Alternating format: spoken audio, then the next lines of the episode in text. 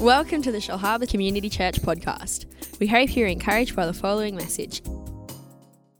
So this morning we're continuing our series on drawing near. We said a couple of weeks ago that in the first Sunday, we really felt that the Word of God for us is that God wants us to prepare ourselves for what He wants to do in us and through us this year.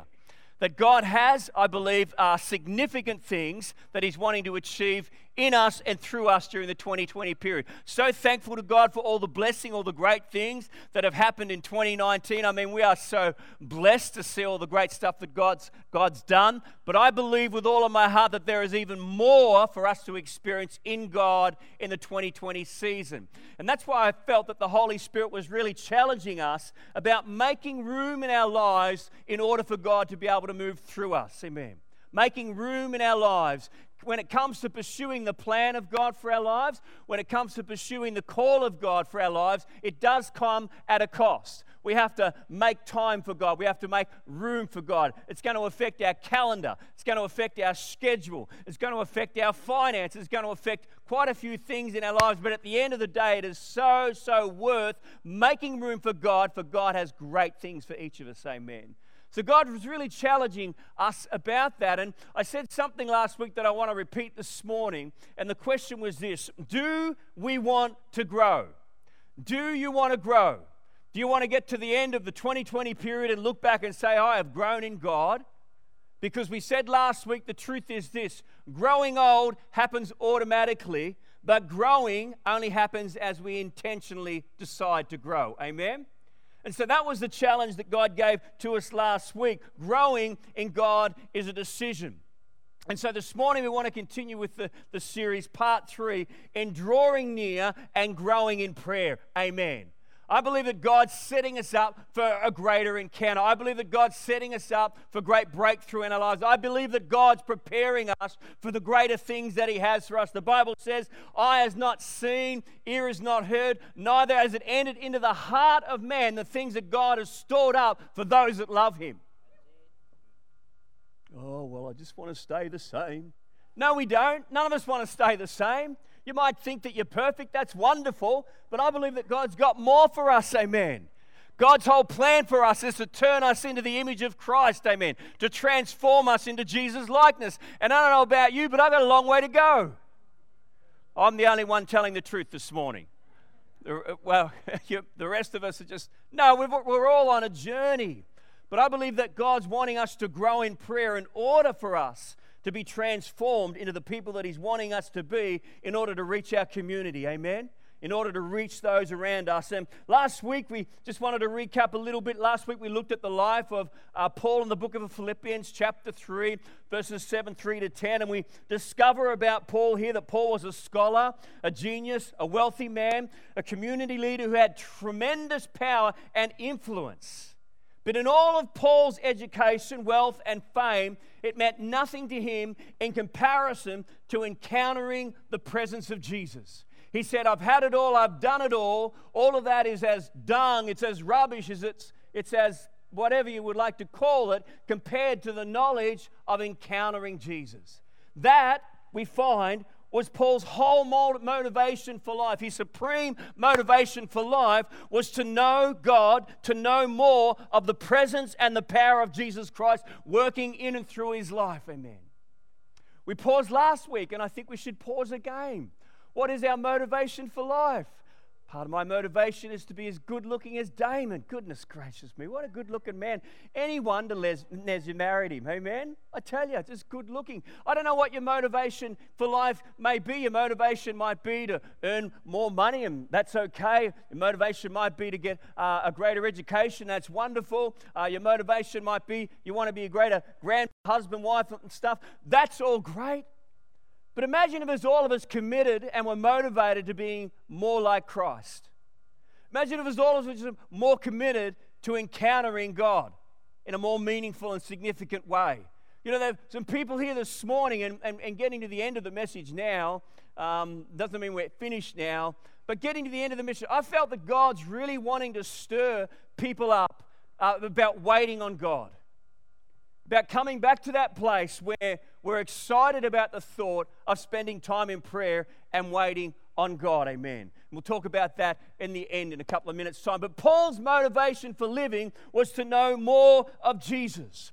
Paul didn't want to know more about God. He had a lifelong learning experience, but Paul's supreme motivation was to know God. Paul's desire was to have a tangible and more tangible encounters with God. In truth, God wants us to have life-changing encounters with Him. God's glory, as we saw in the Old Testament, is defined in the Hebrew as kabod. It's weighty. God's presence is tangible. We saw God's presence is tangible. His love is tangible. His peace is tangible. Our God's a very tangible God. And last week, we looked at two ways or two keys to drawing closer to God. And I want to touch on those this morning. I believe that this whole series is about stirring a hunger within our hearts to connect in a greater way with our Father in heaven. To stir our hearts towards more of the things of God. To get a hunger in our hearts for God's presence.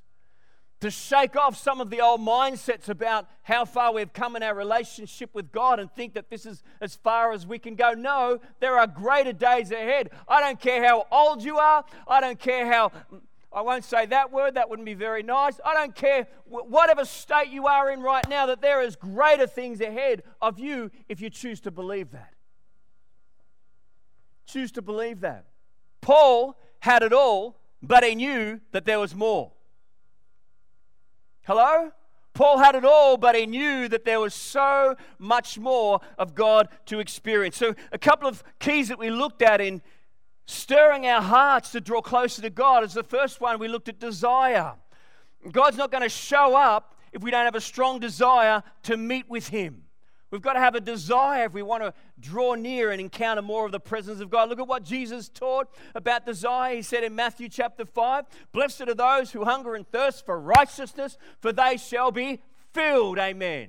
The words there, hunger and thirst, are talking about desire. Where is your desire this morning? Where's my desire this morning? Am I hungering and thirsting for more of God? Or am I just happy where I am? If you're happy where you are, that's okay.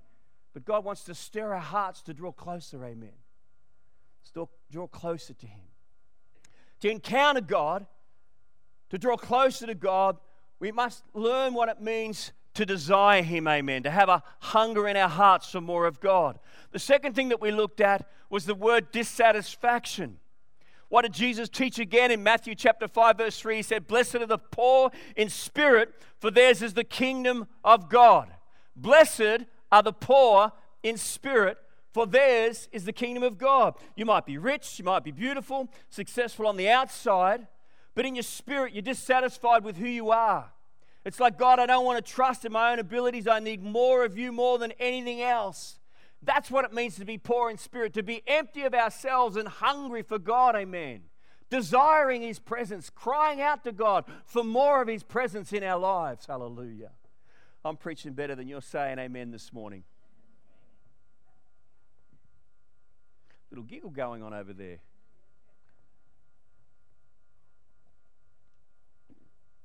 Wonderful.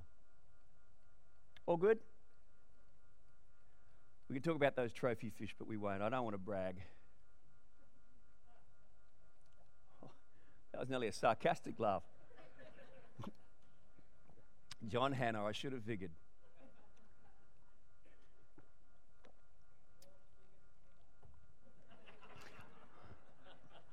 I got something to throw at you.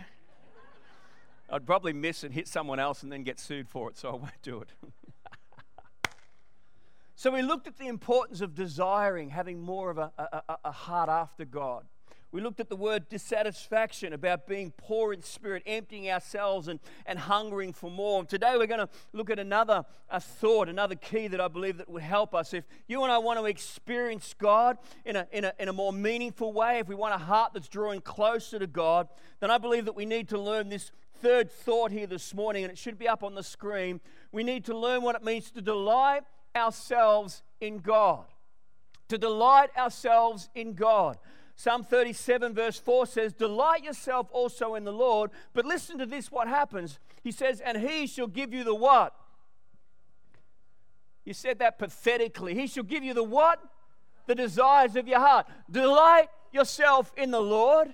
We're going to look at what that means, to delight yourself in the Lord, and then He will give you the desires of your heart. What a beautiful promise that's there. But what does it mean to delight yourself in the Lord? To delight ourselves in God. To delight means this. It means to enjoy, to take pleasure, or to treasure. So to delight ourselves in God is to treasure God. To delight ourselves in God means that we treasure God. Amen. Do you treasure God today? Is He central to your life? I believe that He is. You wouldn't be here otherwise. But there's a number of ways that we want to share with you this morning that we can delight ourselves in God. The first one is this: to treasure God, to delight ourselves in God, to treasure God. We need to treasure God passionately. Jesus said in Matthew chapter 22, 37 to 38, Jesus said to them, "You shall love the Lord your God with all your heart, with all your soul, and with all your mind." This is the first and the great commandment. The thought this morning, what does it mean to love God? Well, to love God literally means to choose Him over everybody else, to hold Him, to lavish Him with affection, cherishing Him above all others. That's what Jesus was talking about. So how do we treasure God?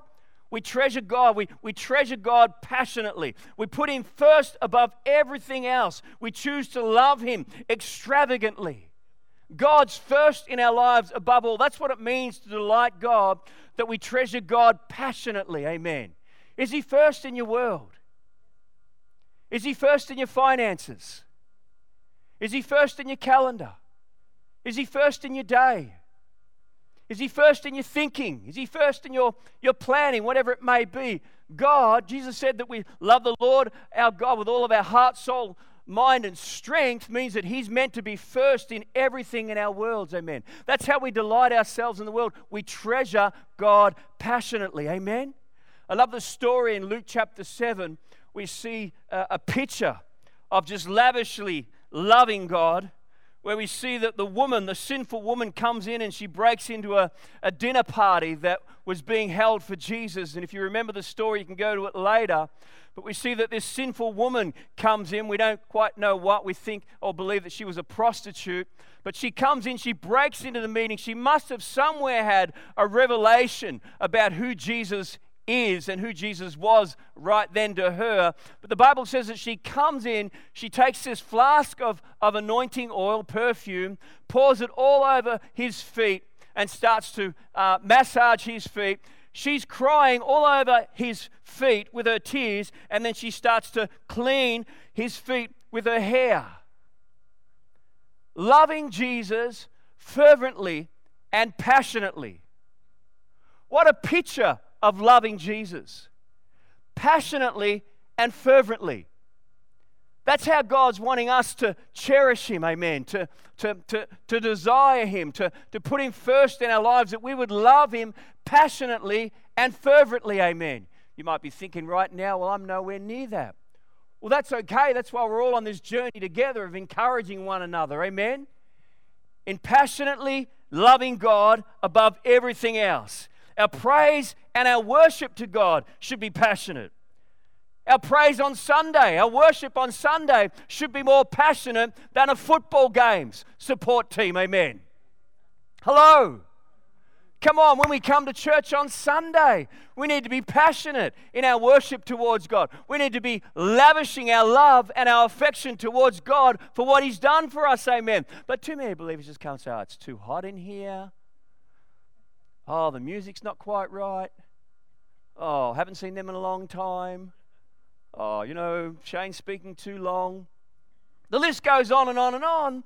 But we're meant to come into this house. We have the opportunity. We have the privilege. We have the honor. We have the great blessing. We have the thing that the majority of the planet doesn't have. We have the knowledge of God. We have the revelation, understanding of who Jesus Christ is. That's why when we come in here on a Sunday, we should be lavishly praising and worshiping God. Amen. Stirring our ugly selves if we're not.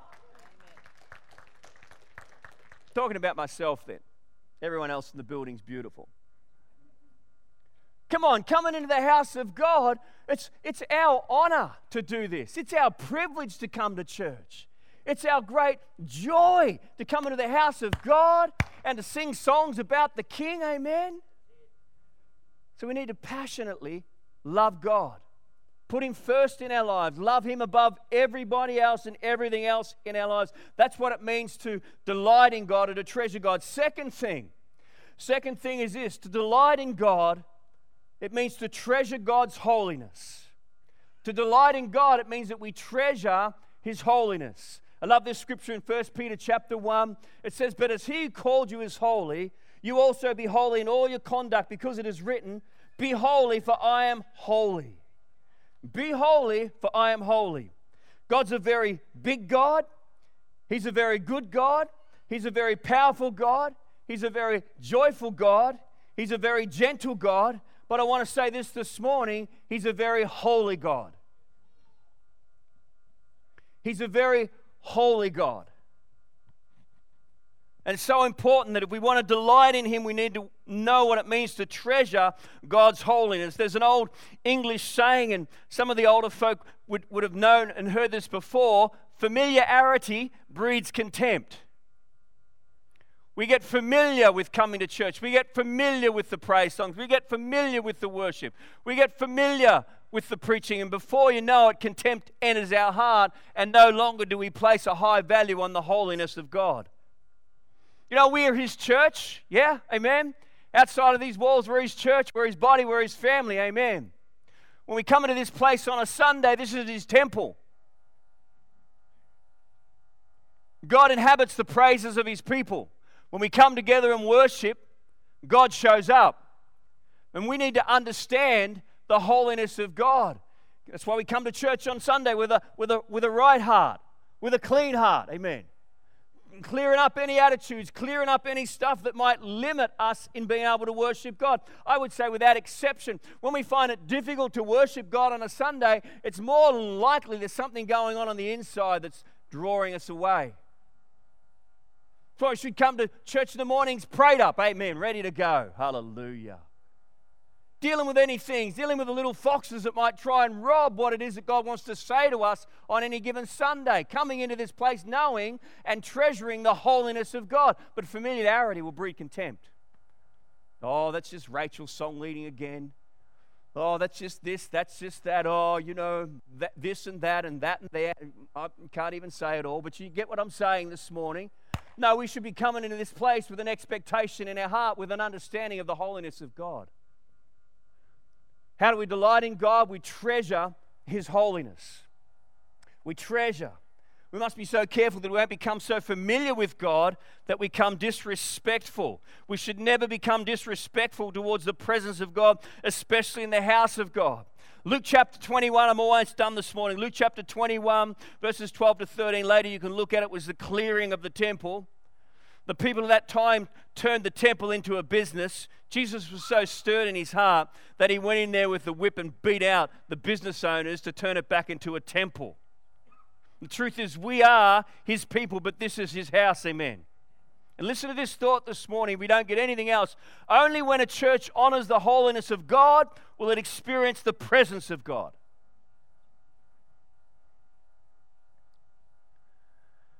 Hallelujah, my Jesus is alive.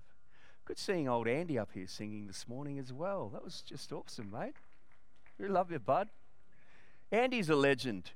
He's like so many other men in this place. He just loves the house of God. In here during the week doing stuff, moving stuff around, and it's just, you're a blessing to this place, amen? God doesn't expect us to be sinlessly perfect, but He wants us to pursue holiness. So how do we delight ourselves in God? Second thing, we treasure His holiness, amen. Third thing, as I conclude this morning, to delight in God means this: to treasure God's presence. To treasure God's presence. That's how we delight in God, by treasuring His presence. Why is it often we can feel the tangible presence of God in our meetings? So often I get feedback from people that just talk about how they felt God. You might be freaking out now going, what do you mean talking about God? God's in heaven and we're on earth, right?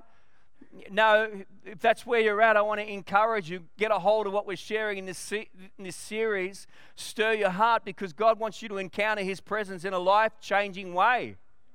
Hallelujah. Hallelujah. The Holy Spirit is moving and right now speaking to hearts that might be going, well, I don't know what you're talking about there. I've never experienced the tangible presence of God. Many people in this place have on multiple occasions, amen, but we've got to treasure His presence. I'll talk about that just as we conclude this morning. Treasuring God's presence. Why do we have the feedback? And because many people in this house treasure the presence of God. But you know what? I've been in some places where you can't feel God's presence, and the thought is why? Well, wherever there's bickering, wherever there's gossip, wherever there's sin, guess what? Ephesians chapter 4, verse 30 says, and do not grieve the Holy Spirit of God. When there's all that stuff happening in a family, in a church, the Holy Spirit's grieved by that, amen. God loves unity. He loves a unified body, one body, amen. Encouraging, exhorting, lifting each one up, amen. But when that's exit, the presence of God is exit as well. But I thank God for our local church here. Hallelujah. I do. So we must treasure the presence of God and not take it for granted. One of the saddest verses in Scripture, 5 minutes and I'm done. Saddest verses of Scripture in Judges chapter 16, verse 20. Talk about Samson, and it says this. And she said, the Philistines are upon you, Samson. So he awoke from his sleep and said, I will go out as before and as other times, and I shall shake myself free. Listen to this. But he did not know that the Lord had departed from him. One of the saddest verses of Scripture in the entire Bible. He didn't know that God had left him. The Spirit of God had departed from his life. The question we must ask as we get ready to conclude this morning is why? I believe this, Samson no longer treasured the presence of God. He'd begun to take the presence of God for granted. Never, ever take your local church for granted. If you're visiting here this morning, it's so wonderful that you are. But you go back to your local church. Never, ever take your local church for granted. Making the babies cry, it's bad. When it comes to the house of God, how do we treasure God's presence? How do we honor God's presence? How do we treasure His presence? Well, I'm going to share a few things with you this morning, some practical things. Number one, come to church on time. I know I upset a lot of people right now, but can I just say something? We would love you to help us in creating the atmosphere that welcomes the Holy Spirit by all leaning in together. And one of the greatest ways that we do that is to be here on time. To be here on time. I want to ask the question, if you make an appointment with your doctor, are you late? Never. If you make an appointment with the dentist, are you late? Never. So why is it we have an appointment 9:30 on Sunday mornings and often we are late? Now I'm upsetting people. It's okay. Hear my heart in this, amen? It dishonors God. And I know that there are real times where stuff happens, amen? You have a fight with your wife on the way to church and on the side of the road repenting and getting your heart right before you come to the house of God. That happens. Or you're coming here and you get a flat tire or you run out of petrol or... It's just stuff happens at home, and sometimes it makes it difficult. But can I encourage you this morning? Let's all lean in by getting here on time. We have an appointment every Sunday morning with our Heavenly Father. We have an appointment every Sunday morning with the Holy Spirit. We have an appointment every Sunday morning, 9:30 a.m. Jesus Christ is all, amen. And He's worthy of us coming and bringing ourselves on time. That's how we honor the presence of God. Not only that, I just think of our worship team. It's so much easier for them when the church is full and people are engaging, amen. But when we're up here and there's, 40, 50 people at the beginning of the service, it's just awkward. No, let's all lean in together, treasure the presence of God by coming here, making that 9:30 appointment every Sunday morning. I got an appointment with the King. How do we welcome and treasure His presence? We turn off our mobile phones. That's an interesting one. We don't talk during the service. No one does that, amen? Unless I don't see you. Whoever that way you're talking now, or that way Josh can't talk because he's on his own there. You're talking to yourself, that's not good, but it's all right. We engage in the worship, as I said before, and this all has to do with treasuring God's presence, amen. If I could just have the worship team to come as I conclude this morning. We are so blessed to have such an anointed team of worshippers. Did you see, you mightn't have seen it this morning, but it's just as cute as anything, the little praise pit that happens down the front here. I love it. One Sunday morning, sneak down and just have a little look there. It's just genuine praise for God, you know. And I love it. Just love it. It's beautiful. But we're so blessed to have such a great team. I want to finish this morning, you know, talking about drawing near. Life's greatest invitation. This is the greatest invitation that we can ever receive in our lives. It's greater than getting invited to the Queen's Palace. Greater than meeting Scott Morrison.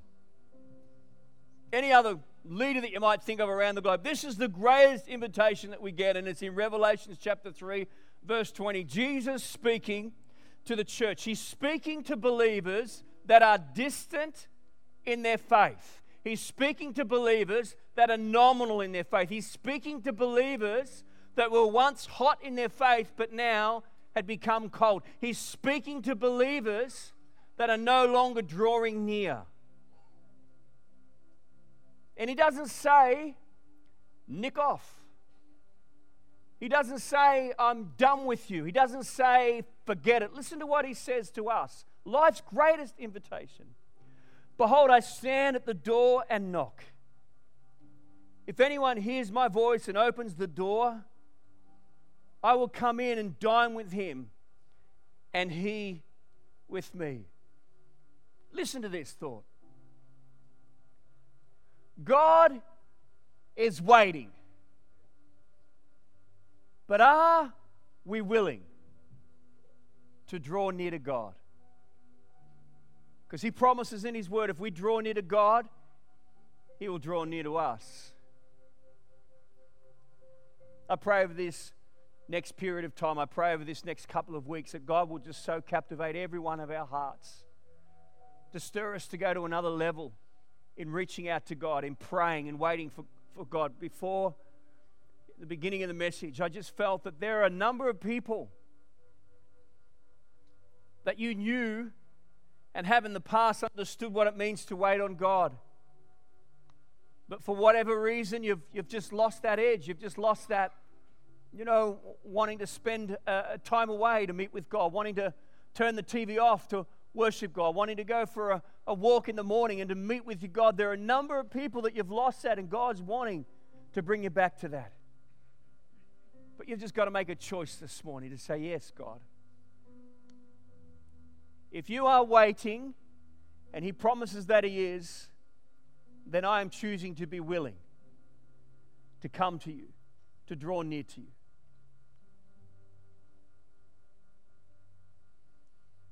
Is there a greater invitation? I don't believe there is.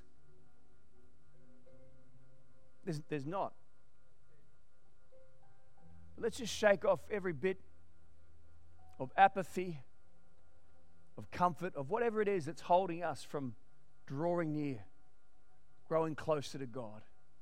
Let's pray before Steve comes this morning. Father, we just thank you today. You're speaking to our hearts. You're preparing us, God, for the greater things that you have for us this year.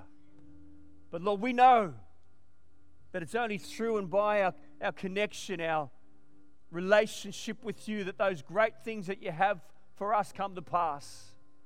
Lord, help us to understand what it means to delight ourselves in you, so that you in turn grant us the desires of our heart. We thank you, Lord, today for your word. We pray you speak to our hearts. May we take these thoughts to heart. May you help us to reach out to you in new ways, in greater ways. May the hunger for your presence grow and increase. And everybody said amen. Amen.